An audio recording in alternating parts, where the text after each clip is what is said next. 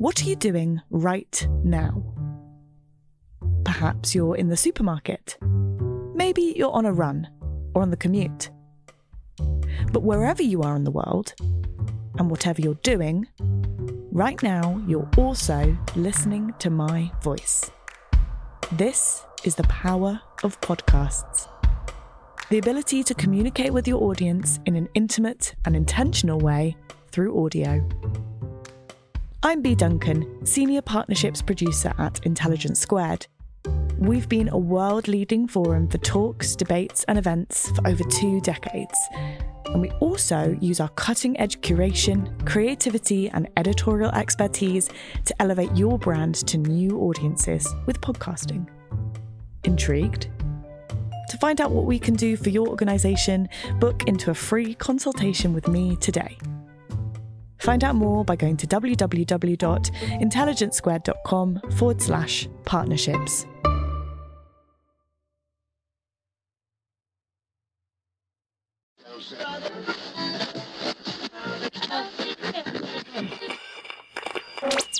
And my father felt like it was frivolous. He said to me, he said, you know, your problem is that you never pick cotton.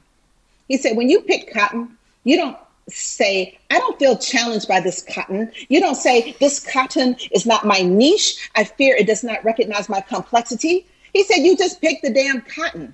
And I was so frustrated that he didn't understand that the fact that I wanted to have my complexity recognized, that I wanted to find my niche, it wasn't a rejection of his sacrifice. It was the fruit of his sacrifice.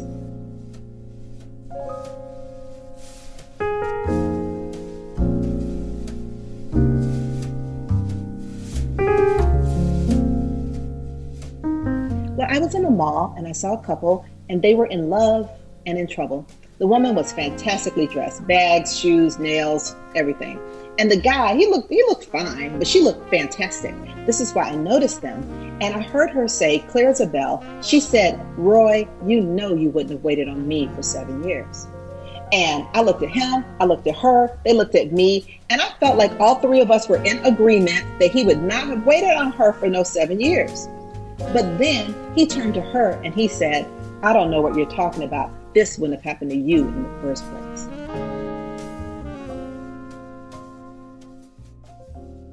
Hello and welcome to this live podcast recording of the now award-winning podcast, How I Found My Voice Live. I'm Samira Ahmed and I go behind the celebrity persona to find out what influences shaped their success. How did writers, politicians, performers grow up to become such great and unique communicators? And my guest today is one of America's finest novelists, I have to say. And I've interviewed a lot of great writers. You're one of the most fascinating people to talk to. So we're all in for a real treat. She's also Professor at Large at Cornell University, Tayari Jones. Born and raised in Atlanta in Georgia, she achieved global fame when her novel An American Marriage won the Women's Prize for Fiction in 2019. The multi-award-winning book, a powerful tale about the impact on a young African-American couple when the innocent husband is jailed for the rape of a woman. It resonated powerfully long before the renewal of the Black Lives Matter protests, sparked by the police killing of George Floyd. President Obama, Bill Gates, Oprah Winfrey had all picked it as one of their reads of the year, and Oprah has bought the film rights. But Tayari was already fully formed as a writer. It was her 4th novel, and with each, she's shown her ability to tap into the cultural experiences of African-American middle-class life, especially and most fascinatingly of girlhood and womanhood, drawing in some cases on her own memories of growing up in Atlanta in the 1970s and 80s. In books such as Leaving Atlanta, she's tackled the impact on school children of the Atlanta child murders that haunted her own childhood in the late 1970s.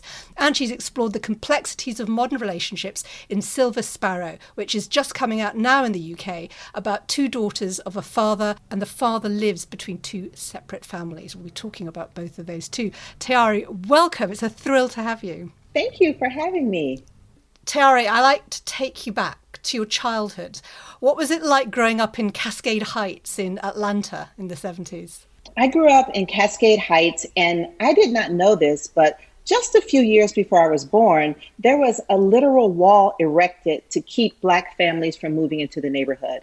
It was known as the Peyton Wall, and the wall was built to narrow the street so that no one could move in a moving van. But I had no idea of this history.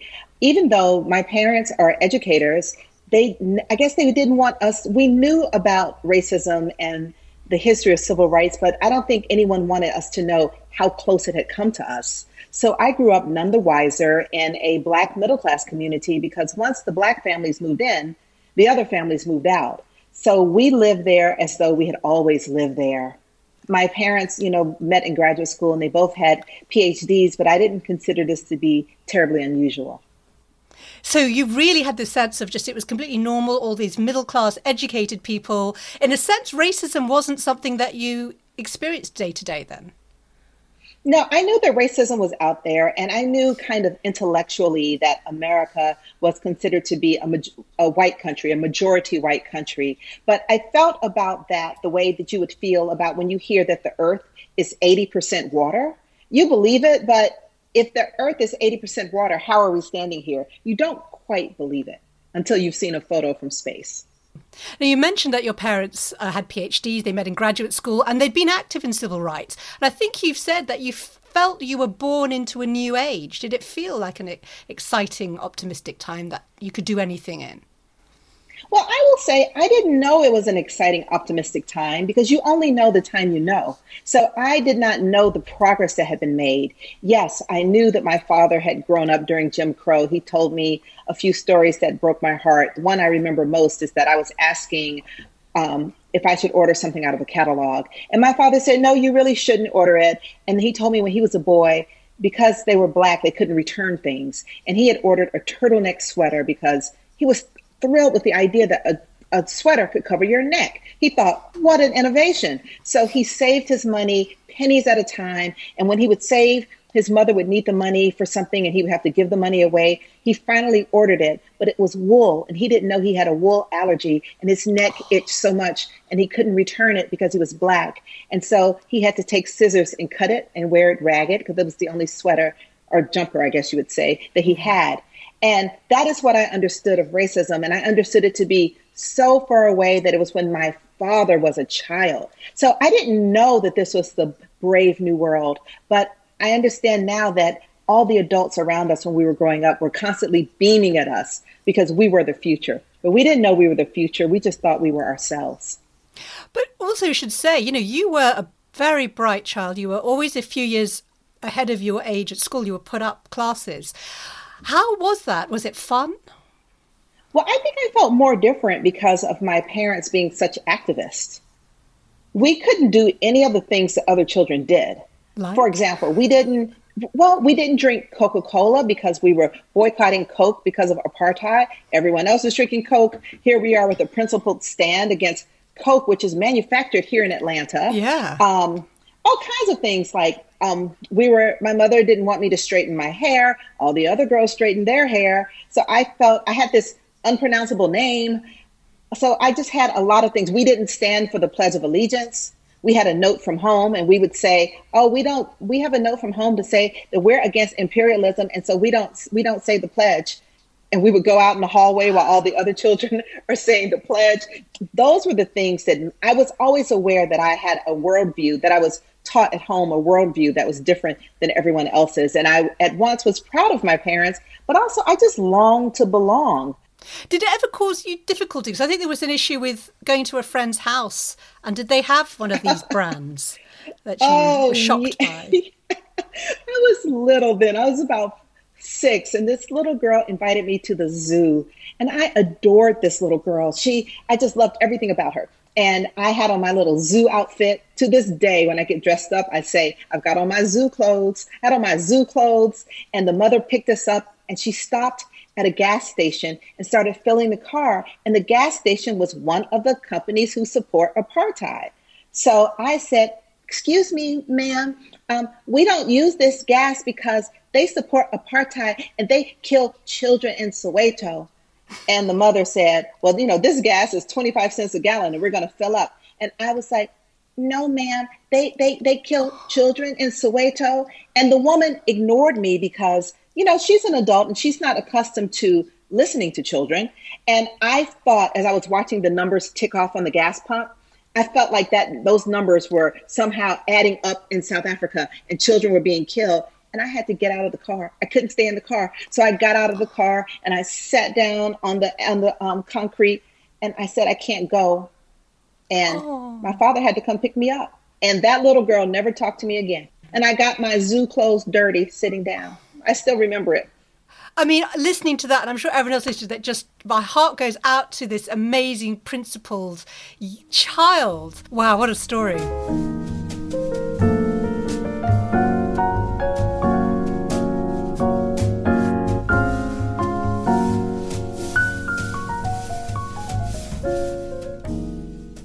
Your first novel, Leaving Atlanta, was published in 2003, and I read it quite recently. I just thought it was amazing. It's set among school children living in Atlanta through the terror of this real spate of child killings that were targeting black children between 1979 and 81. There's even, I think, there's a Tayari Jones among the classmates in the book, isn't there? And clearly, your memory of that time was very powerful. You knew children who disappeared. How do you look back at that time? Yes, 2 children who were students at my school disappeared, and they were 2 boys, and they were very different. One boy was called Yusuf, and he was very shy and quiet. He was in the gifted children's class with me, and he disappeared, and I felt very personally anxious because he was a boy so much like myself. But then there was another boy by the name of Terry, and he was, well, I thought he was so much older than us, and he rode a little motorcycle, a little moped, but I thought it was a motorcycle. And he was so much bigger, older, and more ferocious. And I thought, oh my goodness, if he could be killed, us regular kids don't stand a chance. But when I was doing my research for the book, I pulled his picture up. I think he was only 12 years old, but I was 9 years old. So I thought he was so much older. He was just a little boy riding a moped. Wow. One of the things that's powerful about the book is the way you really convey the anxiety for the children, but also how it was treated. I mean, I have to confess, having grown up in the UK, I'd never heard of this. In a sense, it's still unsolved because although a person was convicted, there's a lot of people who believe he wasn't the one. I wonder what prompted you to write that book and in a sense what you were exploring by taking on this terrible real life story. Well, for one thing, most people's first novel, it's not at all uncommon to write a coming-of-age story as your first novel. So in that, I'm like every other young writer. I was in my 20s when I wrote that. And for me, coming-of-age involved these child murders. I couldn't take them apart. For me, I remember when I got fitted for my training bra, which was a size 28 AAA, which is almost no bra at all. I remember the woman at the store, she measured me, and she said 28 inches around, and she said, AAA, and she kind of smirked at my mother. And I remember I was so mad because I felt like me and my little budding bosom were not being taken seriously. And I kind of turned in a huff. And over there in the distance, there was a television because it was a big department store. And on the television were the faces of the missing children. And I saw someone I recognized. Oh my God. But so so my coming of age and that image are together.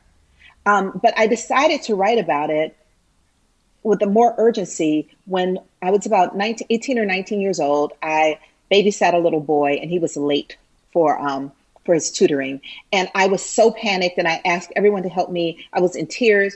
And most people said, oh, he's just a few minutes late, he'll show up. But this is when I was in university, and other people dropped everything to help me. And I realized that everyone who had dropped everything had also grown up in Atlanta, that we had this shared trauma of what it means when a child is missing. And I realized that the country had put this story to bed, that everyone had forgotten what happened to us. And I was interested in what it was like for us, not what it meant for the nation, what it meant for our parents, what it meant for the generation to whom it happened. Did you always want to be a writer? Yes and no. I always loved to write. I was just a writing little child. I had my little notebooks. I would make little books and I would staple them.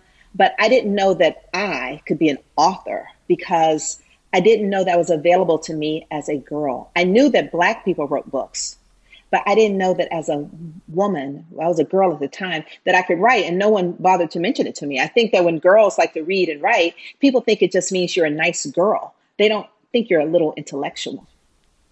Who were you reading as a child?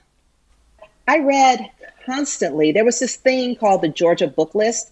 And in the summertime, you could read the books on the Georgia Book List and win prizes. And I was determined to win the prize every year. Did you? I won several times. There were so many books on the list. There were like 30, but I will tell you a cute little story. So then when we got back to school, every class would do a project to celebrate the Georgia Book List. And my class made a quilt. Every child was given a square. So, you know, I was sewing. And at the end of the year, when all the children had gone, it was summer, I asked the teacher, could I have the quilt? Because I loved it so much. And she said, no, the quilt was not for one child. It was for the whole class. So she couldn't give it to me. But if I wanted to come back to her room and visit it, I could. And I was so ashamed. I felt like I had overstepped, that I was being greedy. And I was so embarrassed. And I never came back. Flash forward about 5 years ago, I was at work and I received a package. I opened the package and I saw just the corner. And I said, it's the Georgia book quilt. I would have recognized it anywhere. And the lady wrote a letter. She said she was retiring. And when she retired, she kept it because she remembered the little girl who wanted it. And she regretted not giving it to her. And then she saw my picture. I looked just like I did when I was a child. She saw my picture in a magazine. And she said, that's the child that wanted the quilt. And she mailed it to me. Oh, my God. You have to post a picture on your website or something. We have to see this quilt. That's a gorgeous story.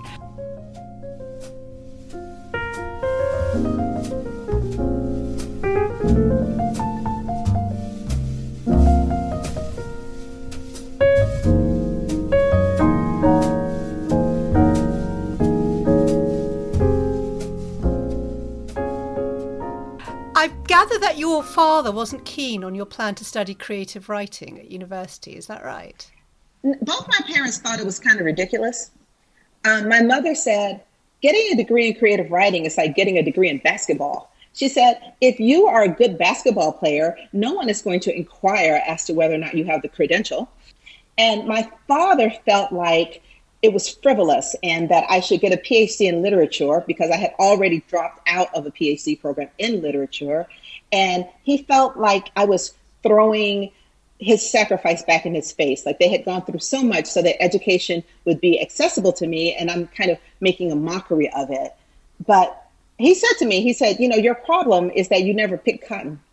He said, when you pick cotton, you don't say, I don't feel challenged by this cotton. You don't say, this cotton is not my niche. I fear it does not recognize my complexity. He said, you just pick the damn cotton.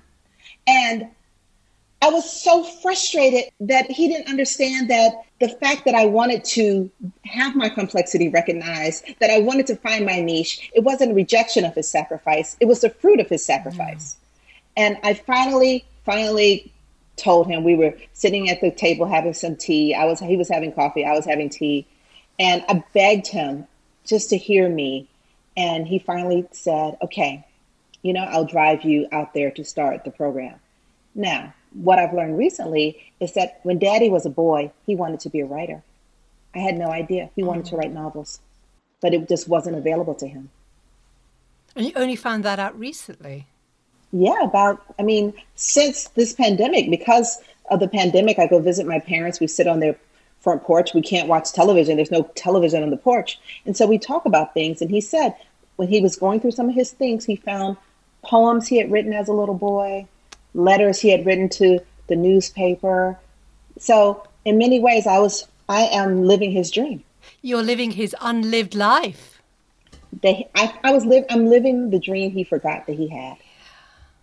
How did your writing career get going? Because, you know, you obviously went to university, you went to graduate school, Spelman College, liberal arts college in Atlanta, but also University in Arizona and I think Iowa.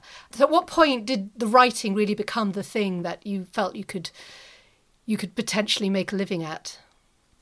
Well, I've only recently started making a living at it. So I've always had another job, which I think is really important. I think having a day job gives you so much freedom as a writer because the writing is not paying the bills, you don't have pressure on it in the same way.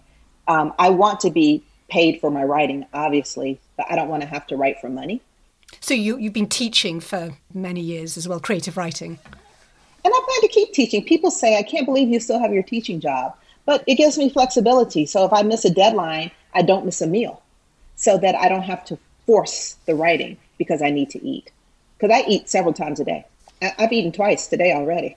But when I was, I'm so silly, I know. But when I finished my undergraduate, I had applied for an award that had been sponsored by Alice Walker because she also attended Spelman College, which is a historically Black liberal arts college for women, very specific. And I wanted the award. And I did everything to win the prize. I even saved my money and bought something called a word processor. No one had ever heard of it, but I was going to process these words and I was going to win this prize. And I was told that the prize would not be given to anyone that year. And I was so disappointed that no one was good enough. If someone else had won, I would think maybe she had been better than me, but no one. So I went to Iowa to do a PhD in literature, not to go to creative writing, which is what it's famous for. I didn't even know. So when I got to Iowa and all these people were saying, we're the writers, I would say, oh, I'm a writer too. And they would be like, no, not you, not like that. So I was unhappy because I wanted to create literature, but I was studying literature. So it was as though I was a bird who was being trained to be an ornithologist. And I dropped out of that program. I just was so unhappy. And I started teaching adult literacy. And that was a good experience to me because it just felt so much more hands-on. And I wrote a novel. I bought a laptop. Technology was moving on. I bought a laptop. It cost $1,000, which was so much money. I had to pay for it on time, a little bit every month. And I wrote a book. It was a terrible book. It was a dog of a novel. It is the worst novel anyone has ever written, but it was finished. And I knew it wasn't good, but I said to myself, self, if you can write this book, you can write another one and it'll be better. And if it's not good enough, you can write another one and it'll be better because you've proven to yourself that you can write a book. Now you have to learn how to write a good book. So out of the dog, I published 10 pages in a literal magazine with a circulation of like 9. And I believe that when you dedicate yourself to art and your passion, the doors will open, because I was on an elevator and I literally ran into a woman who ran a creative writing program, and she had seen my little story and she offered me a scholarship. I felt like, okay, I'm going to try and write this book. I'm almost 30. And if I haven't finished a good book by the time I'm 30, because it seems so old because I had never been almost 30 before. And so I just wrote every day. And I wrote my first book. So when you had your first book published, which was Leaving Atlanta, am I right? You went to a writers' conference where I think you felt you were surrounded by all these other people who've been published and were having all these conversations with agents and publishers. And you said, I'm so far behind. I'm fascinated about why you felt that way. Well, I went to this writers' conference, the Bread Loaf Writers Conference, which is like where the up-and-comings go. And I had a fellowship, but I was off the wait list. And my book was in paperback. The others, they had been accepted during their hardcover year. And they were saying, what did you wear to your luncheon to meet the media? And I said, people are having luncheons to meet the media? And what are they wearing? And they were describing what they're wearing. And I was thinking, I have never heard of such dresses. And I said, I'm so far behind. I now understood why they were in magazines and things and I wasn't. And I thought, how will I ever catch up? And I just cried my little eyes out. But, I spoke to my mentor and I said, I just feel like I'm so far behind. And she said, are there books better than yours? And I said, no, not really. And she said, well, then you're not behind. You just have less attention. You're not behind. As long as you're doing the work you're supposed to do, you're not behind. And I took that in my heart and it helped. And then I even talked to another mentor and he said, you don't want a big debut anyway. And I thought, yes, I do. I absolutely want a big debut.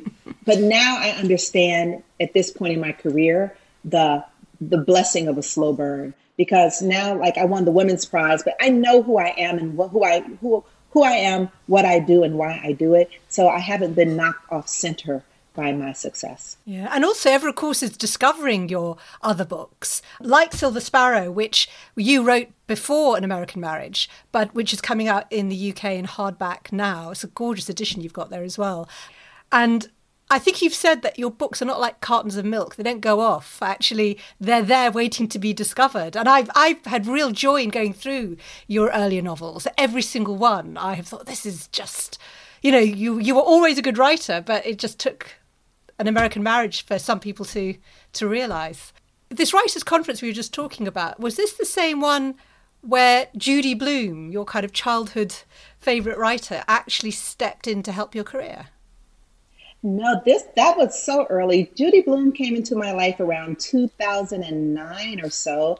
I went to a writers' conference in Florida, and it was another one where everyone was so successful, and I felt bad because my novels were out of print, and I couldn't find a contract for Silver Sparrow because my numbers weren't good enough. They put my name and information into a program called BookScan that told the publishers how much money they could predict that I would make for them. And it wasn't enough money for them to waste their time.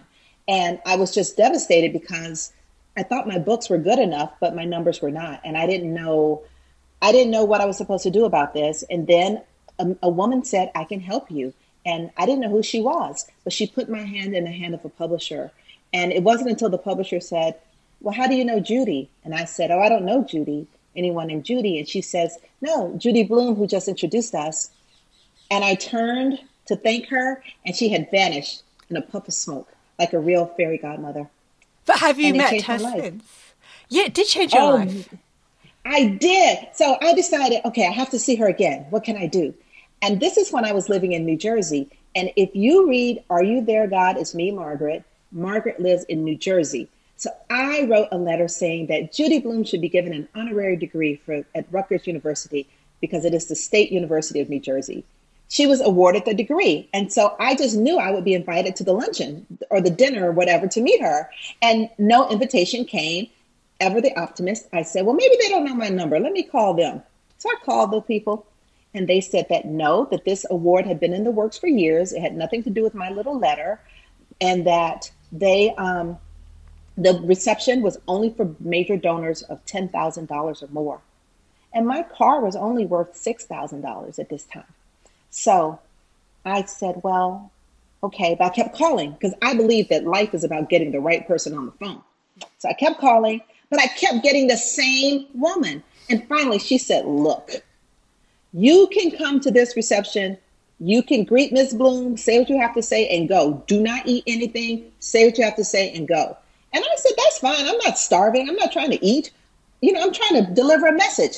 So I got all gussied up, I drove out there and I told her, I reminded her how she took my hand and she was so gracious. And then she said, well, what table are you seated at? And I said, oh no ma'am, I'm not eating anything. I'm not eating anything. This glass is only water. I'm not eating or drinking anything. I have to leave. And she said, well, that is ridiculous. And she arranged for them to bring a chair, and I sat at the head table. Oh, God, this is good. This is such a good story. But I'm so appalled as well at how you were treated first. I mean, I admire your gumption, I think is the word, to go regardless. It was so important to me that I be able to meet her. I didn't care. I didn't have to eat. Like I said, I'm not starving. I didn't need to eat. I wasn't dying to have, you know, little tiny little crudités. I could eat at home.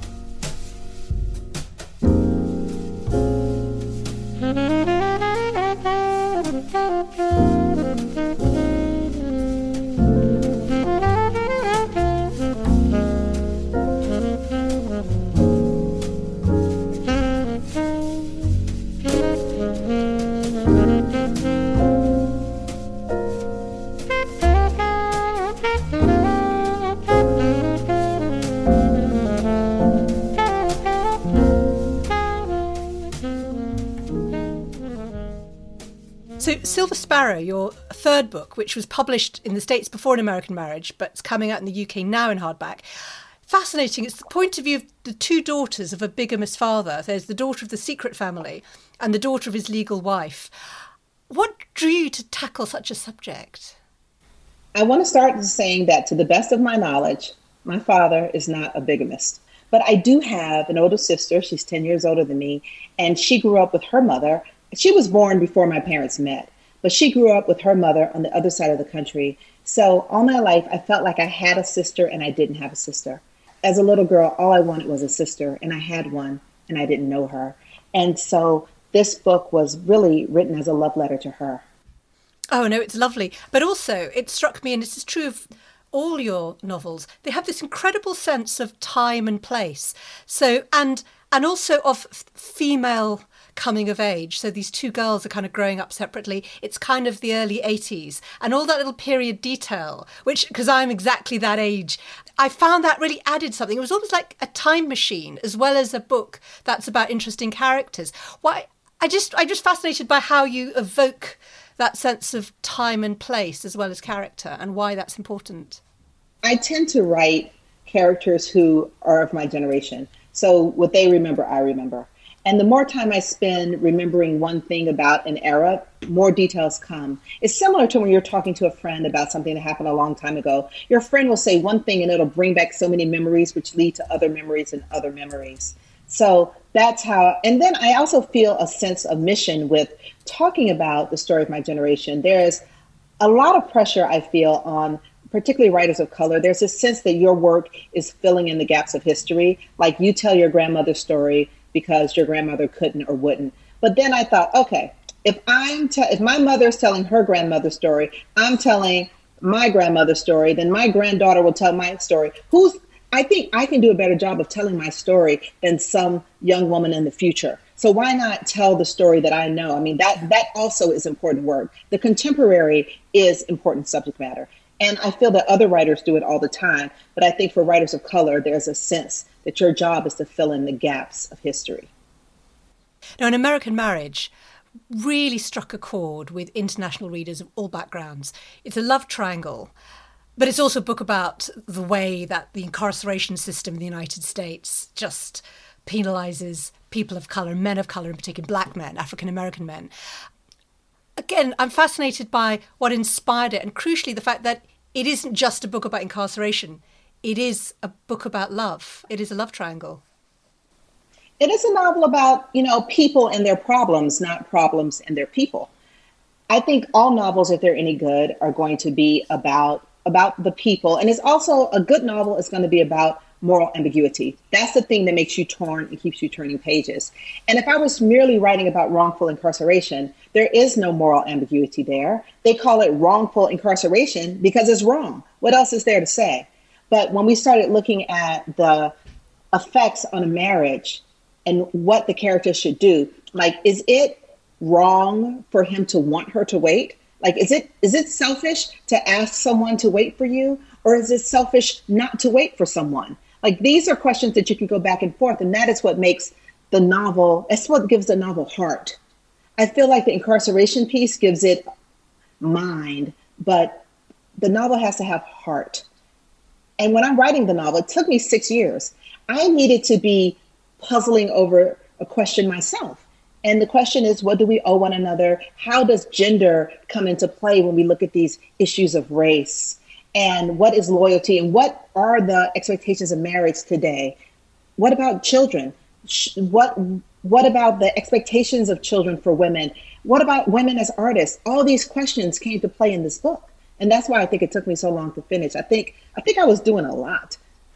It was worth taking the time over. And you have to tell us, there's an amazing story about the kind of the germ of the book was a conversation you overheard, wasn't it? Yes. Well, I was at Harvard doing research for the book, and I had learned a lot of statistics and facts, and I was outraged, but I wasn't inspired. I didn't have a story. Like, I had the problem, but not the people. Well, I was in a mall, and I saw a couple, and they were in love and in trouble. The woman was fantastically dressed, bags, shoes, nails, everything.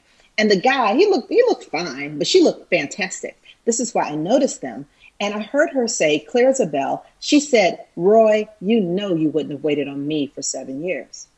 And I looked at him, I looked at her, they looked at me, and I felt like all three of us were in agreement that he would not have waited on her for no 7 years.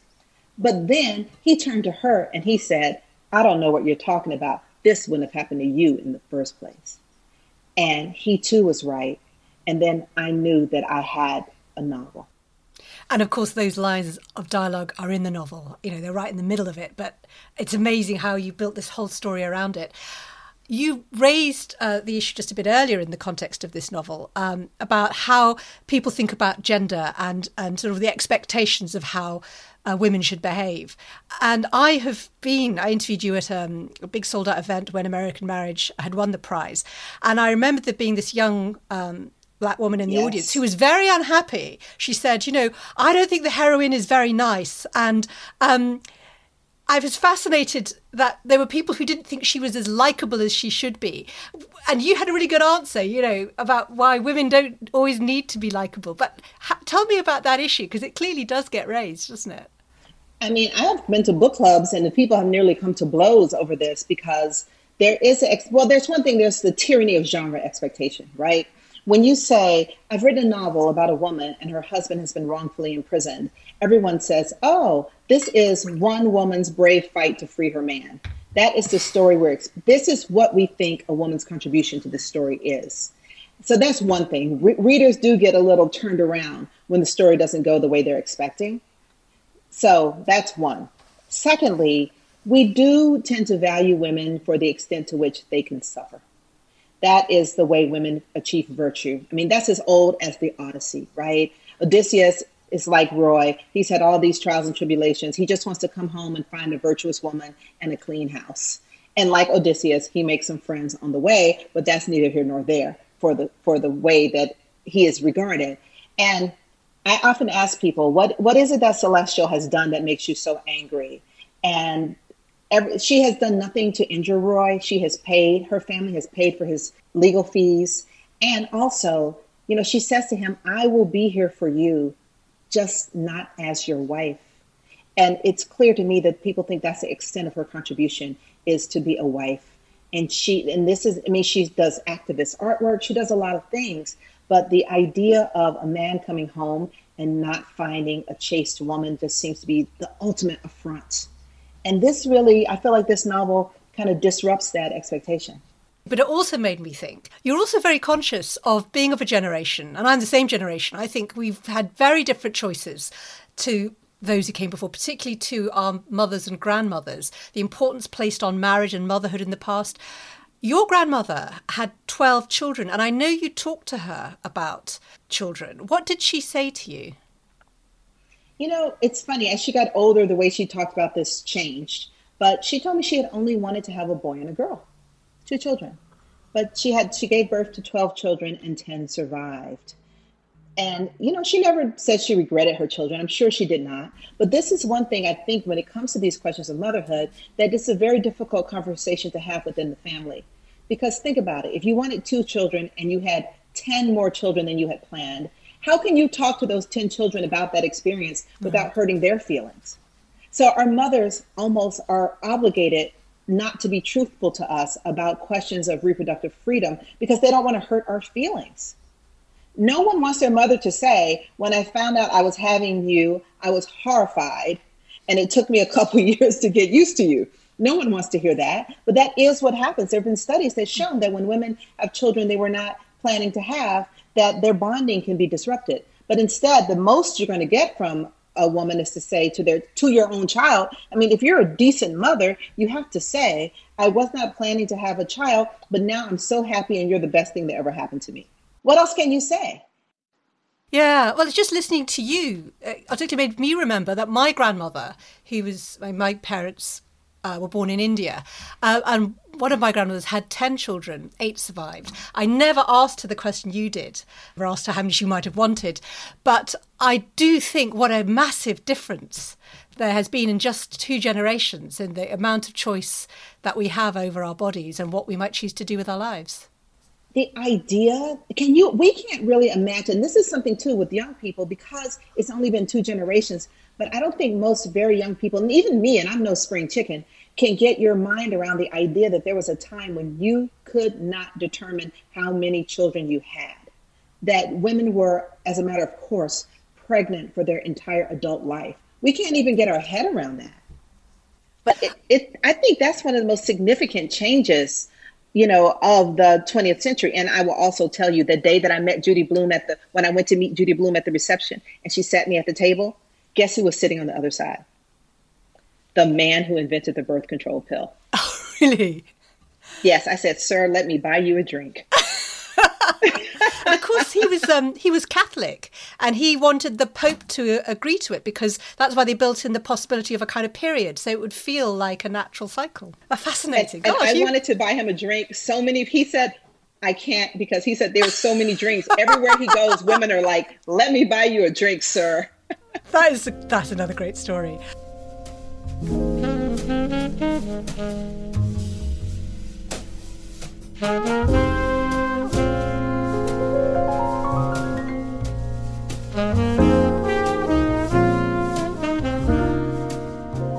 I have a couple more questions I must ask before we take audience questions. And one is, you moved back to Atlanta having spent, I think, about 10 years away. You lived in New York for a while. And I remember interviewing... 15, yes. I'm fascinated by what drew you back. And I think it's partly British audiences don't understand, if we haven't been, the draw of Atlanta. I interviewed Janelle Monáe, who gave up a place at a prestigious, performing arts academy in New York to go to Atlanta, where she had a friend. And she said that scene, the cultural hub, the artists, the music, she felt it was the right place to be. Tell me why Atlanta has been the right place to be. Well, one, I was born here. This is my natural habitat. I lived in New York for a long time, and I've always said New York is for New Yorkers. The culture in the South is so different. The culture is more slowed down. There's more of an expectation of familiarity with people around you, and the music. There's such a significant African American population here that there's so much more room for Black eccentricity, because there's not just one. When you reach a critical mass in numbers, there's so much diversity within the group.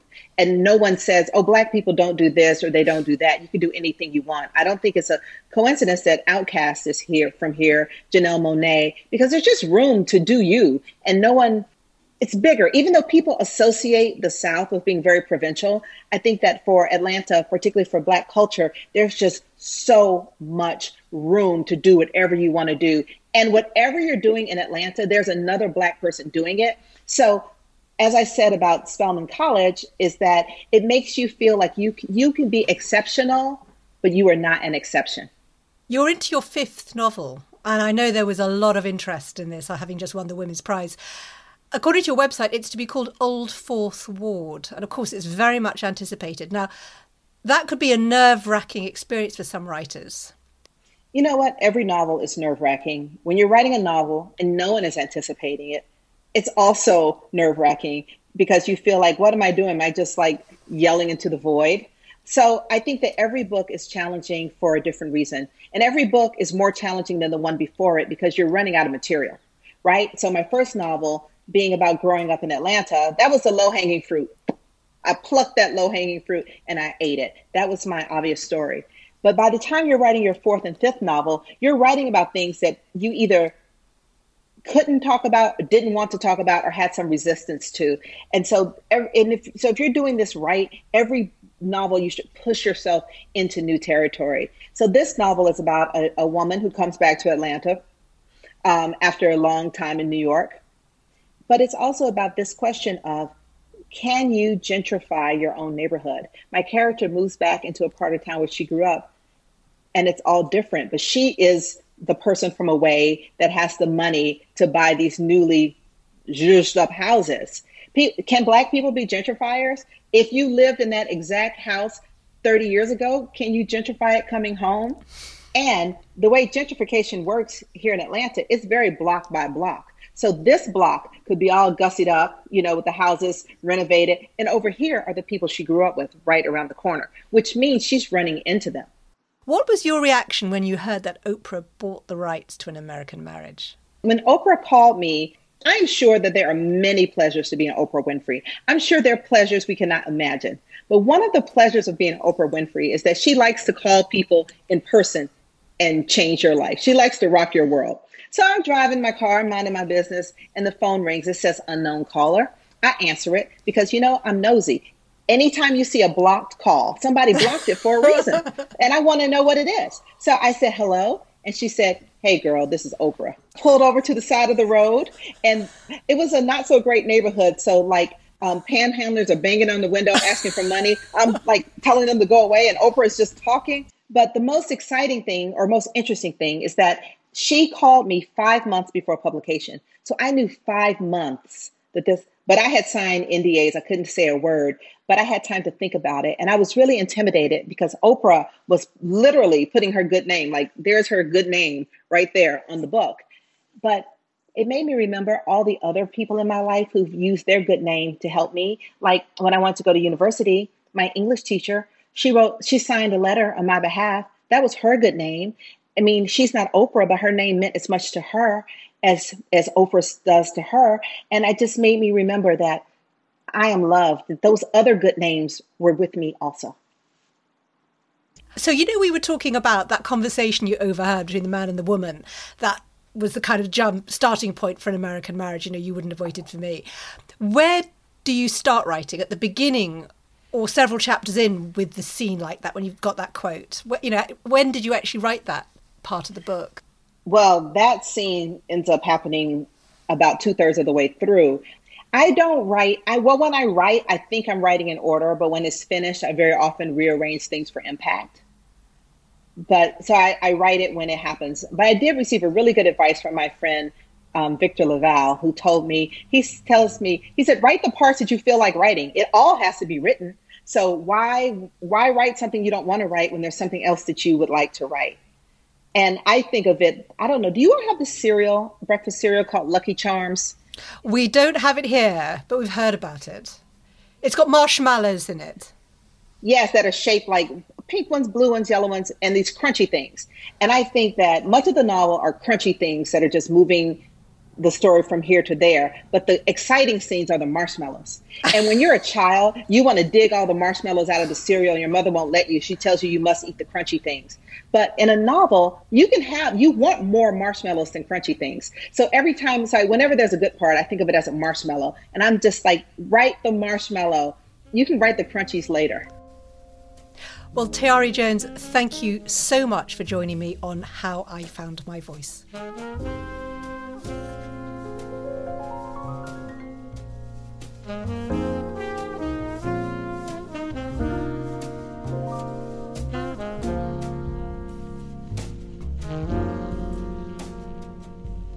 This podcast was made by Intelligence Squared. The producer was Farah Jassat, and if you enjoyed this podcast, please do subscribe, tell your friends and your family to check it out, and we'd really appreciate it if you could also take a very quick moment to rate and review us on Apple Podcasts. This helps us to raise the profile of the podcast, and it helps other people to find the show.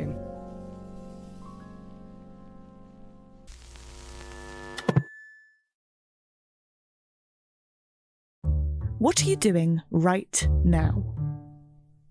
Perhaps you're in the supermarket. Maybe you're on a run or on the commute. But wherever you are in the world, and whatever you're doing, right now you're also listening to my voice. This is the power of podcasts. The ability to communicate with your audience in an intimate and intentional way through audio. I'm Bea Duncan, Senior Partnerships Producer at Intelligence Squared. We've been a world-leading forum for talks, debates and events for over 2 decades. And we also use our cutting-edge curation, creativity and editorial expertise to elevate your brand to new audiences with podcasting. Intrigued? To find out what we can do for your organisation, book into a free consultation with me today. Find out more by going to www.intelligencesquared.com/partnerships.